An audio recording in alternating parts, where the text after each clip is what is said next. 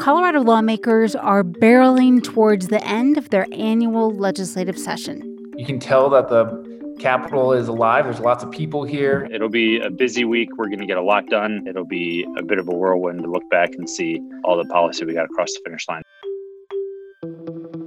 From member supported CPR News, this is Purplish, a show about Colorado politics and democracy. I'm Bente Birkeland here with my colleague Andrew Kenney. Hey.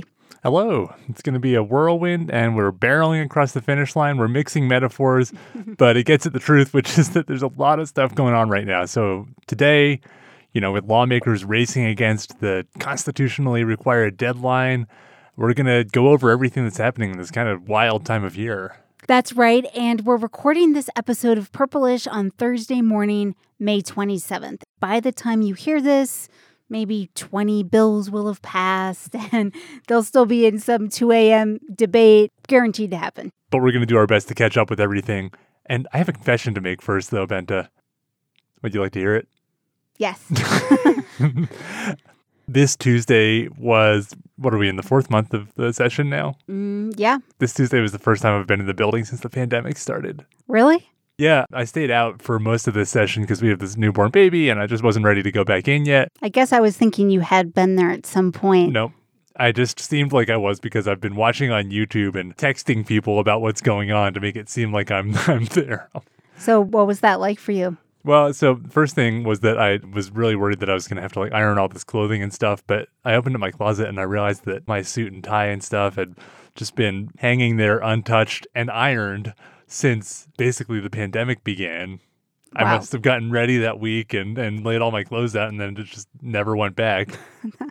wow, that's crazy. But I got in there and, and I was shocked to see the Capitol building this week it was just bustling. No masks, people giving dramatic speeches at the well, lobbyists everywhere. And, and mm-hmm. has it been like this? Not the whole time.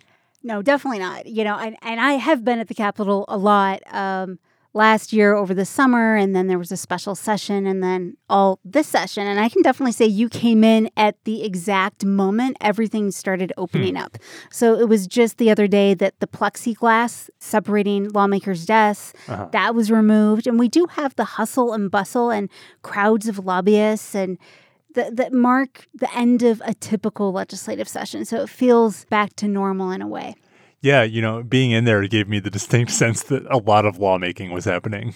Right. There was a recent tweet from Michael Booth. He's a journalist for the Colorado Sun, and it stood out to me because he said, This is the time of year when lawmakers get 95% of their visible work done in 5% of the time.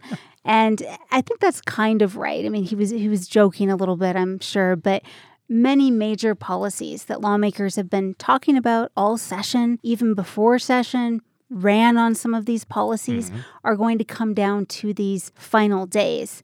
I think it's worth pointing out that the Constitution does require that lawmakers have to end this legislative session on June 12th, and that's a Saturday. They could end earlier if they wanted. Yeah, that's the goal, but I'm definitely planning on midnight Saturday.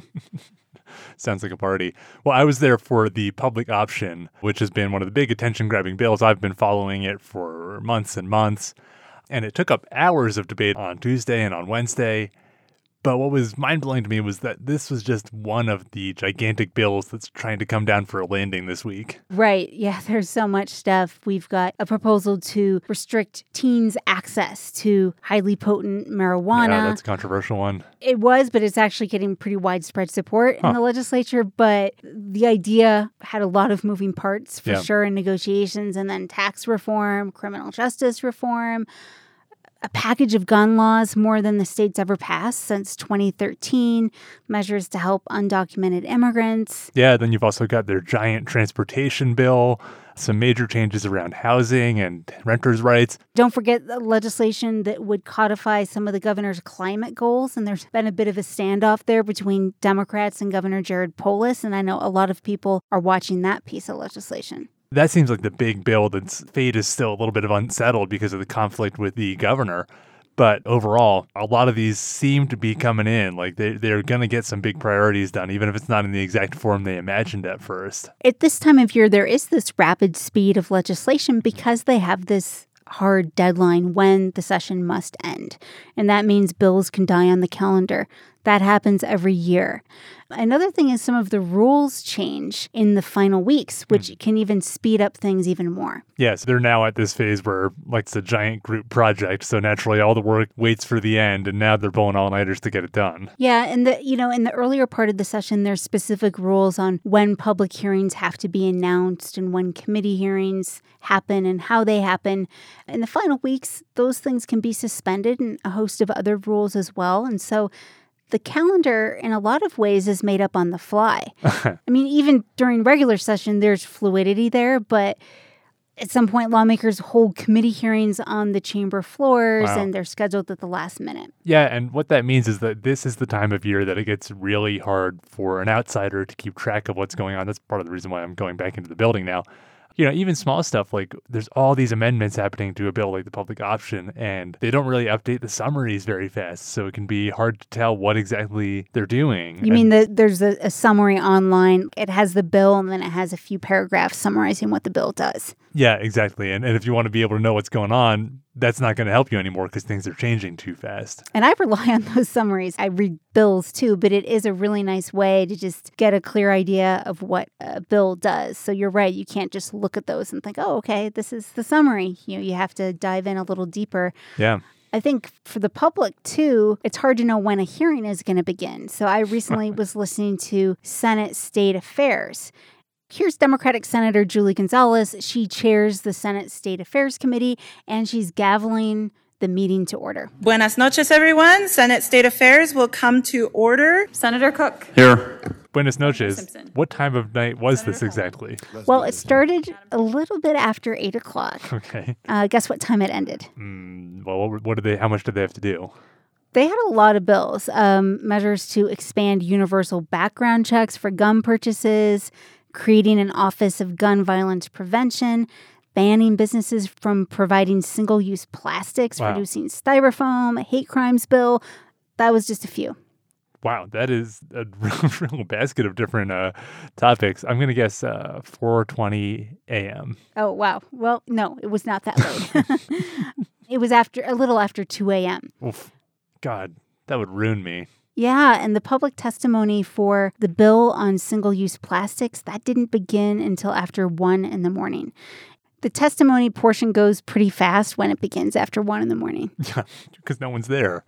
Um, it's funny because Colorado's unique because it has this setup where it's supposed to kind of guarantee citizen engagement by saying every bill gets one of these hearings. But when the hearings pile up, they end up happening in the middle of the night and you can kind of ask like is this really fulfilling the spirit of that law? Like is this actually citizen engagement if you have to be up at two in the morning to do it? These bills did come from the other chamber the house. So they did have lengthy hearings in the mm-hmm. house but this is a second chance for the public to testify. I've covered a lot of hearings that go through the morning hours, but usually those are hearings that start at 2:30, 3, 4 p.m. in the afternoon, and then it's just a really long hearing that extends through midnight. I haven't covered a lot of stuff where the hearing begins after 1 in the morning. On the other hand, though, they have opened up remote testimony this year, which has made it a little bit easier. And you can also give written testimony, although it doesn't seem to have the same weight. Yeah, th- I think there's more options that the legislature adopted due to the pandemic. Prior to this, designated bills had remote testimony capabilities and you had to go to a certain location. And I personally think it's a great thing that they've opened up remote testimony. Yep. So if someone has internet access, they can testify wherever they are. I think it expands access because it's not always easy for people to get down to the Capitol. And mm-hmm. especially depending upon where you live in the state, it's not very feasible. They have not, however, managed to invent any more hours in the day. The other half to this equation you know, besides all the committee meetings and stuff, is that everything's coming to dramatic conclusions on the chamber floors where you're seeing these last ditch speeches, these last stands by Republicans saying, like, okay, looks like you're going to pass this. Uh, hope you're ready to live with it. And Democrats trying to make sure that they have enough of their colleagues' support to get things across the line like we were kind of talking about a little earlier, it seems like a lot of the big stuff is, despite a ton of amendments and some resistance and some question marks, a lot of the big stuff does look like it'll get done in some form this year. What have you thought about Democrats' ability, now that we're almost to the end, to actually pass their agenda this year? I think Democrats are really flexing their political muscles, if you will. last session was curtailed because of COVID. They have a very wide majority in the legislature, and hmm. this is their third year of having that. A lot of new lawmakers were elected in November, and people have big ambitions that they were elected on, and they have a trifecta. They wanted to get a lot done, and I think they did get a lot done. They will have gotten a lot done. Definitely frustrating for people with different political views and don't agree with necessarily that Democratic policy agenda but we've seen a lot of substantive bills, even if it's not exactly as they were originally Yeah. proposed. Like you said, they'll be getting something done, I think, on a lot of their major policy priorities. And, and not totally done yet, because as we're pointing out, the final few days is when it'll all come together. Yeah, that's right. So even though Democrats have have figured out how to get their caucus together and what compromises will pass and how to plant their flag on some of this stuff, there's still the question of time because they do have a hard deadline before they have to adjourn. hmm And that means that Republicans increasingly have leverage to try to slow down or stop some of these bills.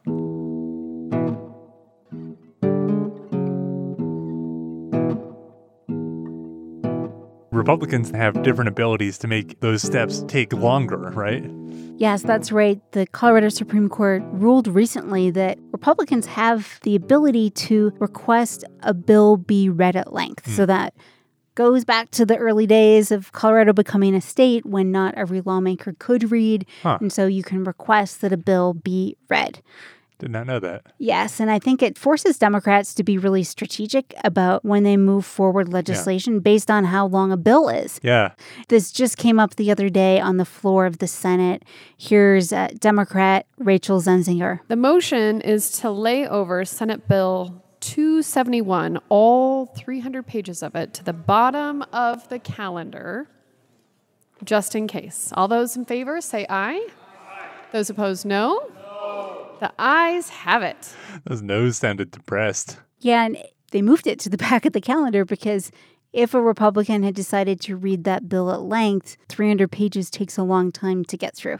And that's going to push everything else on the calendar until the early hours of the mm-hmm. morning. And then committee hearings start at 5 a.m. I mean, at some point, they do have to pause and go home, get some sleep. I mean, they, they can't be in the building 24 hours a day. So it will delay things when bills are read at length. It's fascinating because policy is serious stuff that affects people's real lives, but it becomes this bizarre kind of like war game at the end of this where Republicans can take their little chances to burn off a few minutes here and there reading an amendment and Democrats, I would love to see like the Google calendar or whatever that they're keeping track of all this stuff on. it's one of the ways that Republicans who don't have a majority in either chamber can really exercise some power, and Democrats can try to counter that. I think we've seen more of the bill reading in the House this session. And what's interesting is a computer can read the bill, it still has to be intelligible. Yeah. But in the House, we've seen members actually reading bills. Huh. One of the people who's done it a lot is Republican Representative Richard Holtorf. He's a first year lawmaker. He has a very deliberate speed. And so this is a sound we've gotten used to hearing on the House floor. So I just think we need to know what's in this. So I'm going to take some time and read this. Um, it starts with the bill for an act concerning modifications to certain statutes governing the conduct of elections. So that I, I listened to about therewith 45, 50, maybe an hour of that. And Now, then course, someone else stepped that, in. And it, it, for a while, he You was, listened to an hour of that? it was on, yeah, I mean, it was, it's in the You background. trying to go to sleep? Well, you know what? It was like close to when I would have liked to go to sleep.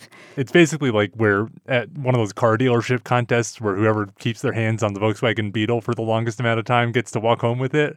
Whoever can wait out the other side is going to win here. in some ways, I mean, Democrats have a majority, so they do have a lot of leverage here Uh-huh. because they control the calendar. They have the votes, but I think it's a way that the minority party can really exert some power to potentially make Democrats pick and choose which policies to really focus on. And every minute they're reading a bill at length or an amendment, especially in these final days, does have a, a really big impact. So I think I'll be curious to see how much it's deployed Democrats have one way of fighting back, and it's the question of how late does everybody want to stay up every night for the next two plus weeks. I covered the legislature in 2012 when it was the final night of session. And there was a huge delay on the House floor. when a civil unions bill, Republicans didn't want that to become law. Uh-huh. The civil unions bill failed, and so did a host of other bills. And Democratic Governor John Hickenlooper at the time just called everyone back for a special session. So, I mean, I think for a lot of us, that's the worst case scenario. I don't think anyone wants to come back for another Because special it's already session. June and it gets hot in that building. That's true. So heat and sleep could be determining factors in what happens here. I, I think that's right, Andy. I mean, for any normal person, and, and definitely people need different amounts of sleep, but getting little sleep and being under a time pressure, and some of these things are contentious, nerves can get frayed, and it's been a tough year, longer than a tough year. So I think the end is in sight. And I would say there's definitely been some tough moments this session. I think it's been a hard session, but I don't want to jinx anything. I feel like overall people have kept it together more than they could have. Like I said earlier, I got a six month old, so kind of gotten used to no sleep. So for the 3 a.m. hearing, you're just like ready to go. Mm,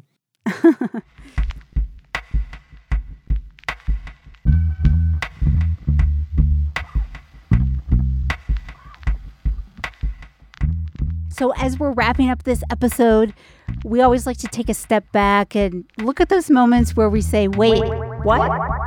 And I think there was a lot throughout this episode where we could say that, whether it's the 1 a.m. hearing or, oh, wait, what? I guess I'm not surprised anymore. This person's reading a bill at length. but there's all these moments, especially at the end of the session, where you're like, wait, that's actually happening. But for this, wait, what? We decided to take it out of the state capitol Yep. a little bit to something that we just could not let go. Maybe we wanted to, but we just could not. we had to do it. Well, I'm just a bill, yeah, I'm only a bill, and I'm sitting here on Capitol Hill. Oh, yeah. Our colleague Caitlin Kim in DC was the first person who sent me this video on Twitter from Senator Hickenlooper, and I clicked play and had to listen to it, so now you do too.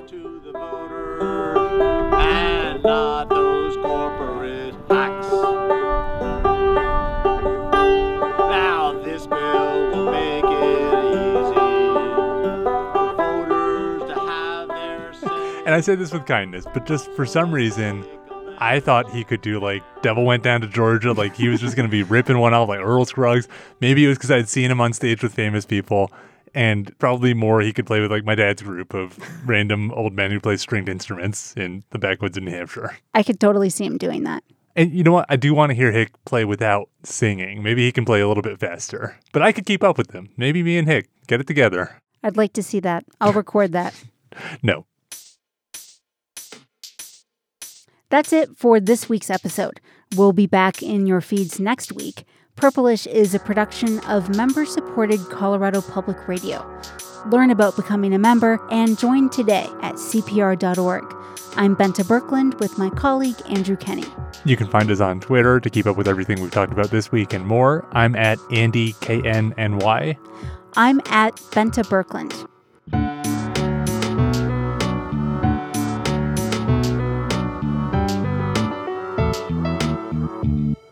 This is Purplish from CPR News. If you'd like to take the grand tour. What the hell are you singing? George Jones.